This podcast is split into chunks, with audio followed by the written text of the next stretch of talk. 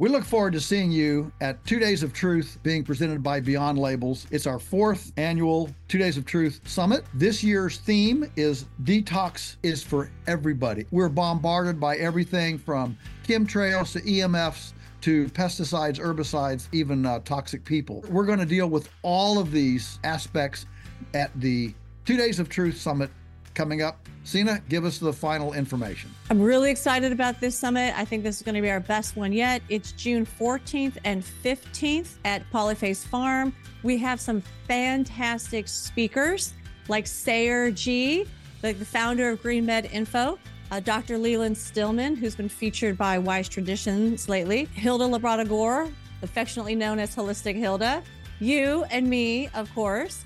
We also have, for the first time ever, a kids and teens program. So now the adults can enjoy the adult side while they know that their kids and their teens are having fun while also being educated by Joel, myself, and Hilda. It's going to be a blast. And this year, what we're going to do is we're going to actually teach you ancient and modern techniques for how to detoxify the body, mind, and spirit. And we're going to help you put together a personalized plan like an action plan that you can take home and start. As soon as you arrive home, you can implement this action plan and start your detoxing. You know, listen, folks, Polyface is only eight hours from half of the U.S. population. Take a long weekend, come join us, and uh, you'll rub shoulders with other like minded people, find our tribe, and be encouraged. It's a lonely place out there lots of times, especially if you're a bit of a maverick. So come and spend time with other mavericks and get encouraged, inspired, and enthused about living a more healthy life. So I love the topic for this year detoxification. It is one of the most important topics that we could ever address at our health summit. Because as Joel mentioned, everyone, every single person needs to know how to detoxify their body, mind, and spirit in order to achieve optimal health and wellness. The dietary guidelines are the most influential document in the history of health and nutrition, the most influential document. Like you said, it affects every aspect of our lives, even when you don't want it to. The label that you're talking about is the nutrition facts label. Well, it, it's it's the it's the completely ubiquitous orthodox approach. It's in every news source, it's in every media, it's in every government bulletin, it's in the teacher's classroom. It's it's being told to the students when you know when a when a doctor comes and visits or when a, a dietitian comes and talks to a class. it, it is completely it is completely blanketing the culture. Welcome, everyone, to another Beyond Labels podcast with yours truly, Joel Salatin, the farmer, and the quintessential researcher, Dr. Sina McCullough, who has a um, an, an item, a topic in her uh, crawl this week that's really uh, fascinating. Um, she, she's Sina has come across some real um, disturbing, disconcerting issues with the with the dietary guidelines advisory committee. And so you're not going to hear much from me today. I'll chime in if necessary. But really, I want uh, to tell us what she's learned, give us some background, and um, and and and help us to understand some of the the machinations behind what we see at the store. Great, thanks, Joel. Okay, this is a topic that's near and dear to my heart. We're all, I think, familiar with the dietary guidelines. For most of us growing up, this was presented to us as the food guide pyramid, right? It's now called My Plate. And there's a study that came out in March of this year, 2022, speaking about the conflicts of interest among the members of the Dietary Guidelines Advisory Committee.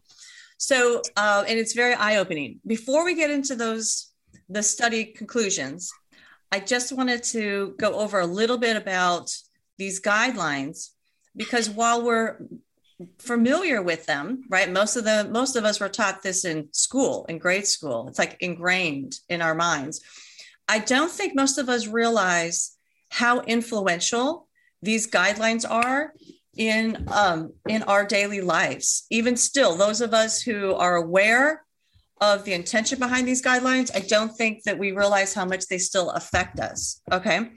So these dietary guidelines were created by the government and um, they're actually required by statute, so by law, they're required by law to form the foundation for all national nutrition programs and all um, guidelines for state and local governments, all healthcare professionals in their training, all hospitals, and all community groups. They all use these government dietary guidelines for their dietary recommendations, and they're required to by law.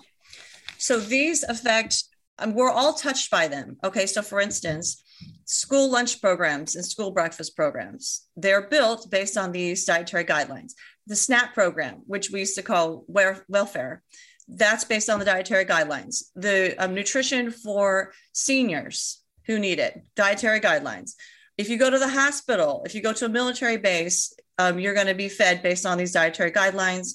All dietitians and all medical doctors and nutritionists are trained based on the dietary guidelines, and legally they're supposed to advise you to eat based on these guidelines. It's in all educational material for all schools, the veterans, Department of Defense, and so forth. It's all based on these guidelines. And even what research is funded at the NIH, it's based on these guidelines. And wow.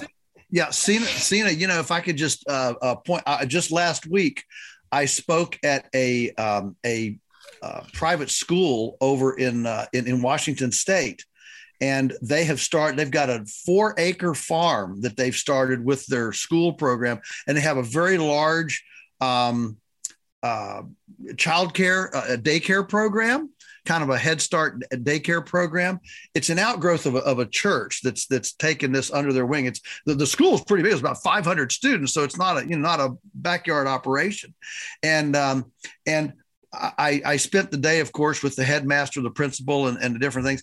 And, and she was explaining to me the difficulty of being able to use the food that they produce in the four acre farm that the, that the children are producing they can't bring that that food they can't bring that stuff into the to the kitchen let the kids eat it because the the uh, the paperwork to um, to fill out for the nutri- for the guidelines to, to, to comply because th- this is a um, th- there there are fed, there are government subsidies in this daycare program okay? So because they because some government money is involved in the program they're not free to actually supplement uh, with with, with material that doesn't have an analysis. So if you have a can, if you have a can of material with a nutrient analysis on it, then you can figure, you know, you can figure out, you can fill out the paperwork for, you know, the, the, the, whatever the, the, the, children are eating. But if you bring in some carrots from the garden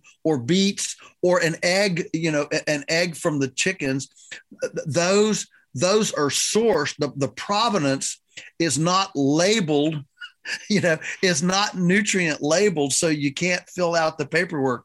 And it was it was just as she described this i just i was almost sorry I, am naive about this but but i was in shock uh, of just how man you are understating the case. The the interventionist the the pervasiveness of these guidelines in every single thing that takes one penny of government money uh, it completely drives the menu, the provenance, the the, the decision making, uh, everything. It's it's really astounding. Yeah, I'm glad you brought up that example because that brings it home of how this how this is actually affecting, for instance, the one situation with the children. Now, the dietary guidelines are the most influential document in the history of health and nutrition right? The most influential document. And like you said, it affects every aspect of our lives, even when you don't want it to. So here, the label that you're talking about is the nutrition facts label on the food. So I have one here, right? You flip it around, mm-hmm. you can see the nutrition facts label. If you're listening to the podcast, you can just go into your kitchen and grab something that's packaged. You know, this happens to be a package of, uh, of beans. Grab something that's packaged and look, flip it over and look at the nutrition facts label. This comes from the dietary guidelines. All right. Now, what do you see on that label? If in bold, I don't know if you can see it, Joel. Mm-hmm. In bold is calories. Calories, yeah. Right, calories, and then we'll go down, and it's fat, cholesterol, sodium, carbohydrate, and protein. Why are those on this? They could have picked anything, right? They could have picked any. They could have picked phytonutrient content right? Wouldn't we mm. choose our foods differently if it had phytonutrient content listed on there, right?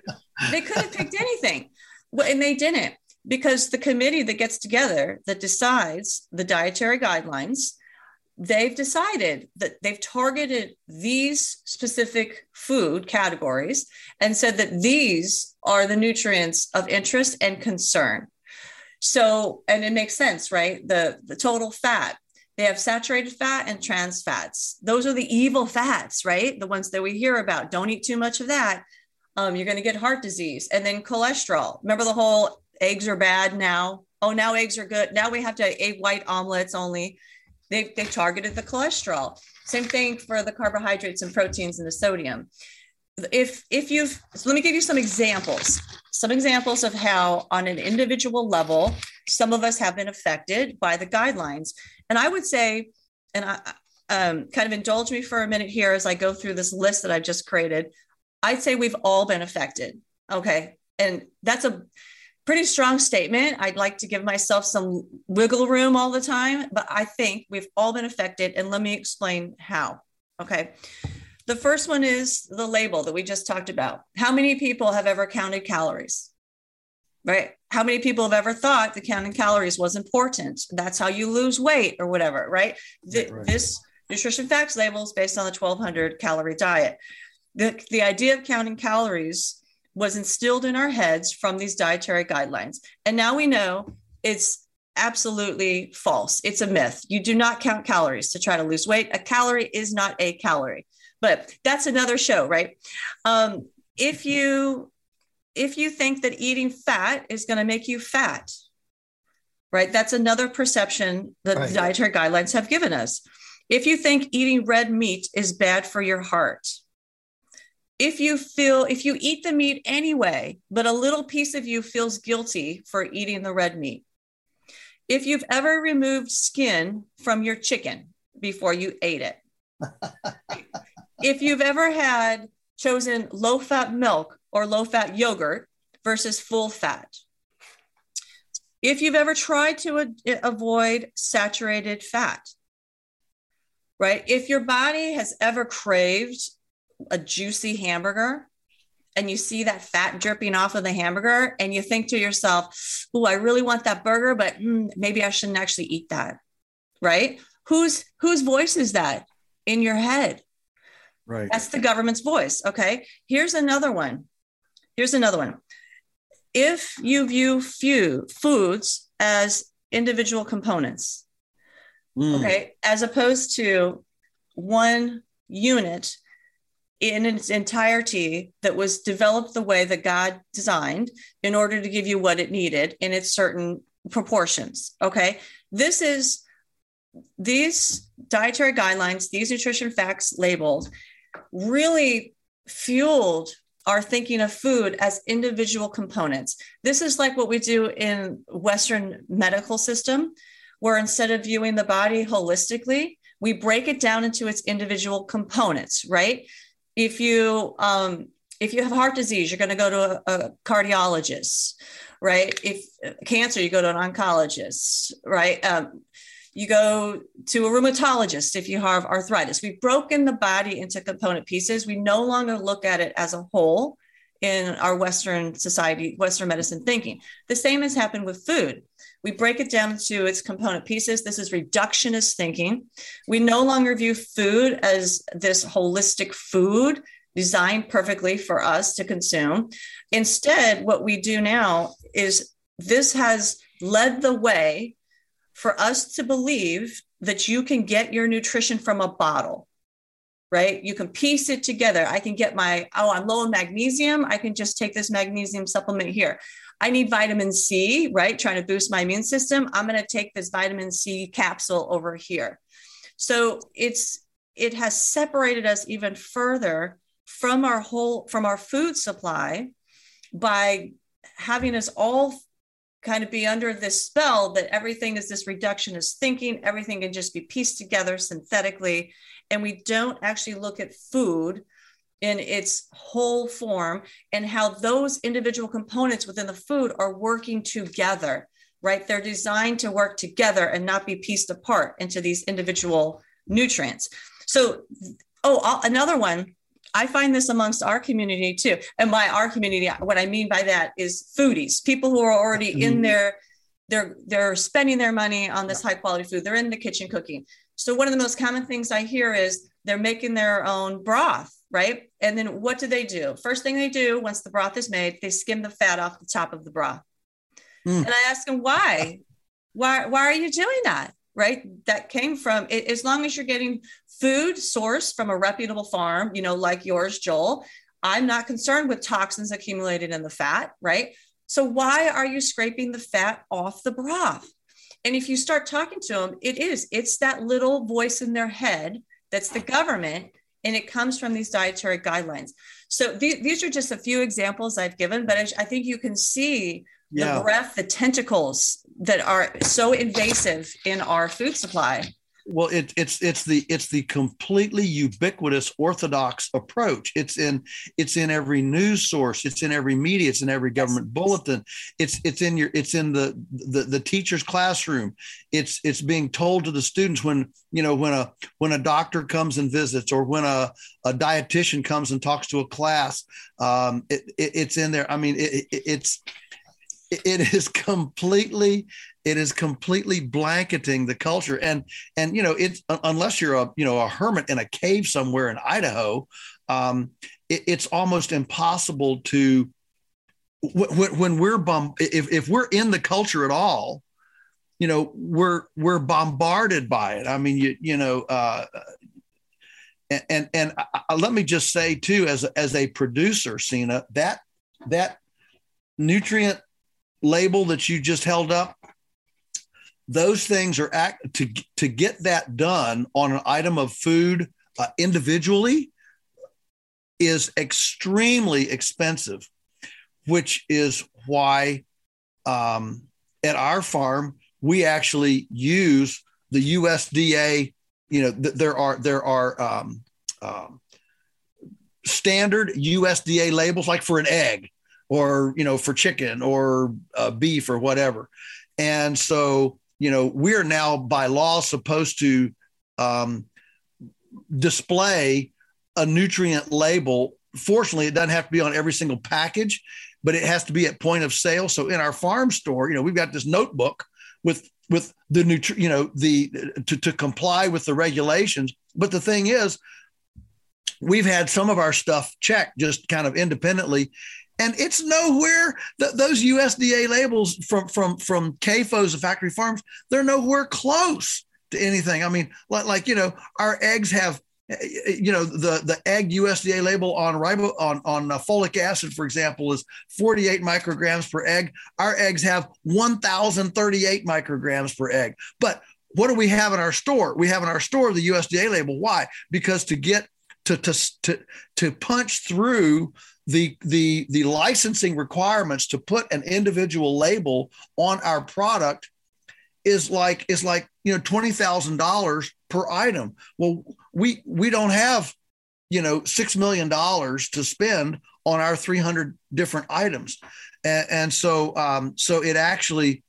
Uh, not, not only is it that ubiquitous, but for those of us who are in the uh, the authentic food business, um, it, it it keeps us from actually being able to say the truth about what's in there. So we just by default we just use the USDA label. They don't care, and uh, or the whatever the USDA, you know the whatever the standards are uh, for that for that uh, product, and they're as wrong as they're as wrong as can be. But the USDA doesn't care about that.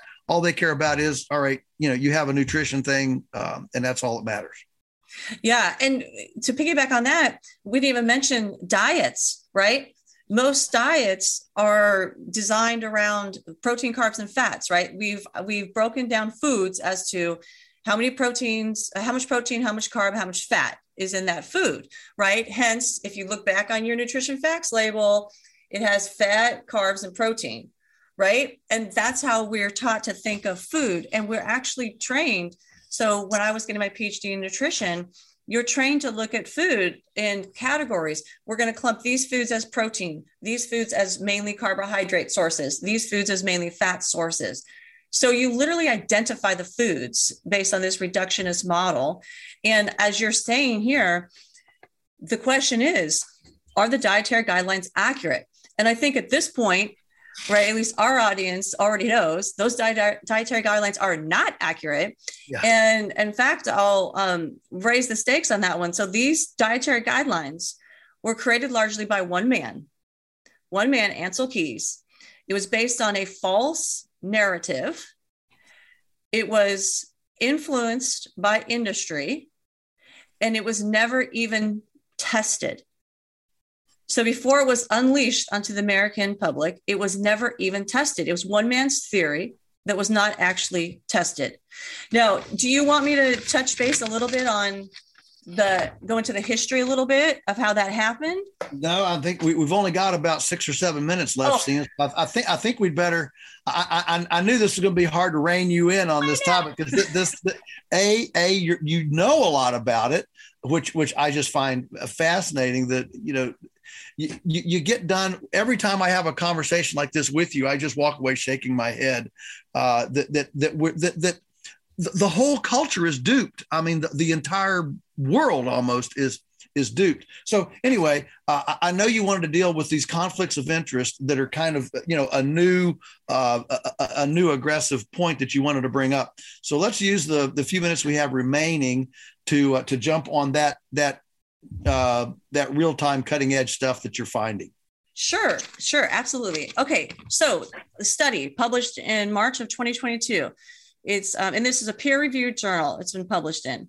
Title is Conflicts of Interest for Members of the U.S. 2020 Dietary Guidelines Advisory Committee. Okay, now just in, bre- in brevity, these uh, the dietary guidelines that we've been talking about, they're actually there's basically a, a panel, a committee of around 20 experts quote unquote experts. They tell the USDA and the Healthy Human Services what the dietary guidelines should be.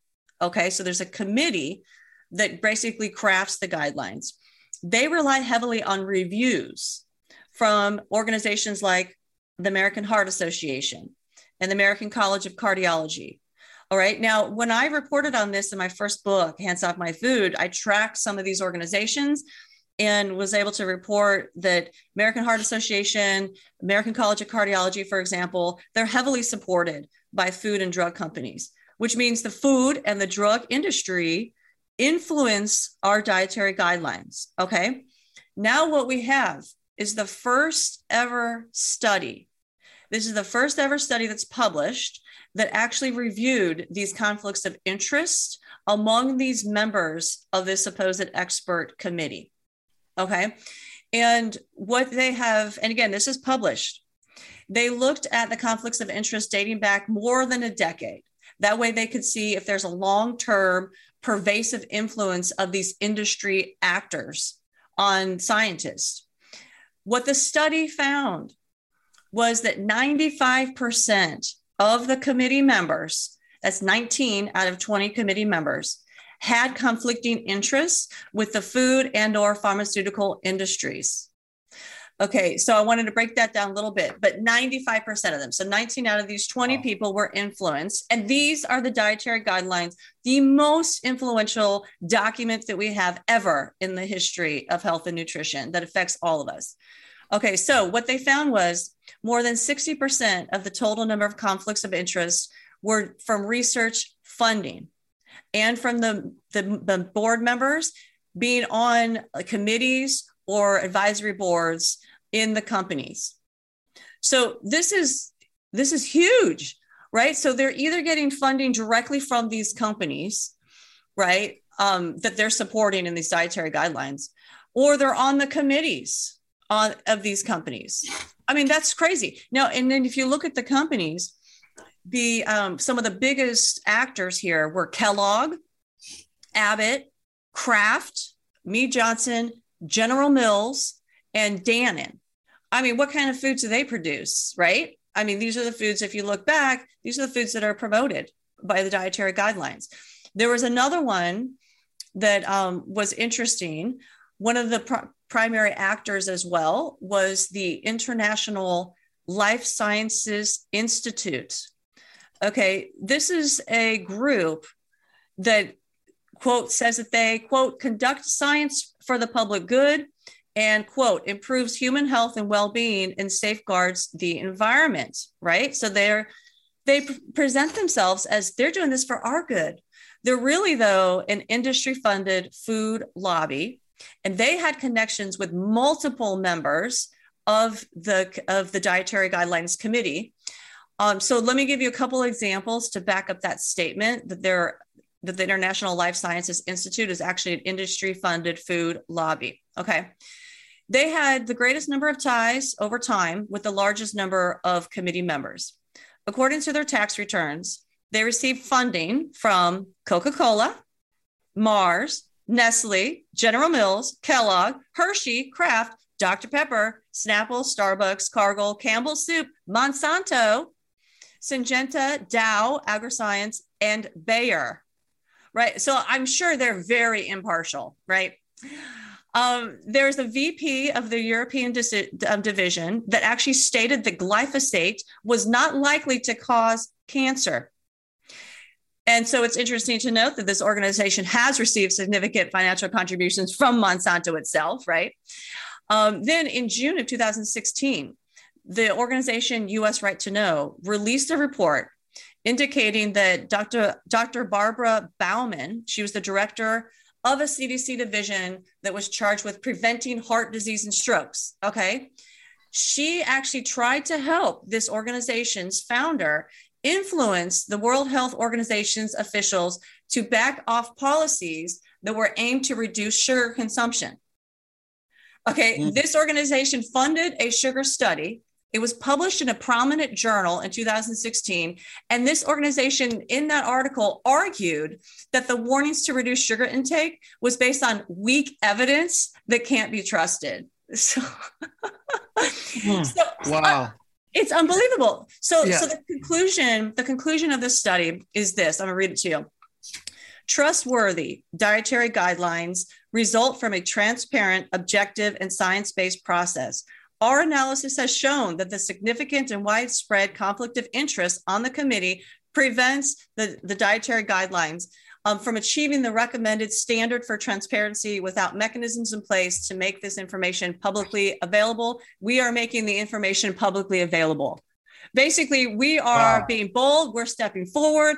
We're mm-hmm. exposing mm-hmm. this lie that affects every single one of us on so many levels beyond what you can imagine. And we're done with it. And this is basically who has changed your perception of food, because that was the goal of the dietary guidelines. It was the government changing what you think about food so they could nudge your behavior. Wow. That is that is really profound. And if that doesn't well, two, two, two things come to mind as we wrap up here. If for me, my my whatever response to all that. Um, one is uh, every single one of these government panels, boards, advisory committees is completely tainted. They're they're um, they're they're dishonest. They're they're dishonest at at worst and tainted at best. Um, but number but number two is where's this where's the media on this you know where's where's the the, the front page wall street journal article about this where's the you know where's the lead headline and so um you know it, it's just it's just not in that media so um, well, they're this, largely uh, bought and paid for. sure. right? uh, well, yeah. Look, look, at look at look at the look who's look who's sponsoring the news programs. That's right. Uh, look who's advertising. It's it's the same people that are that are um, running the the food system. So, the bottom line is you got to go beyond labels.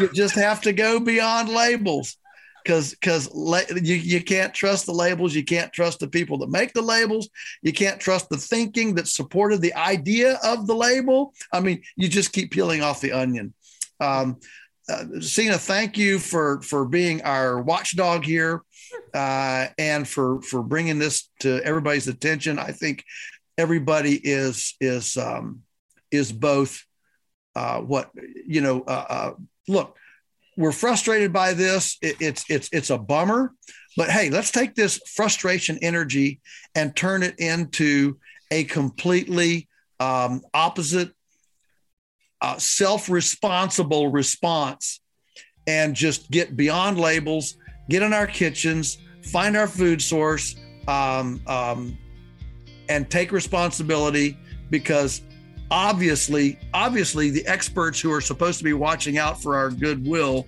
are not watching out for our goodwill.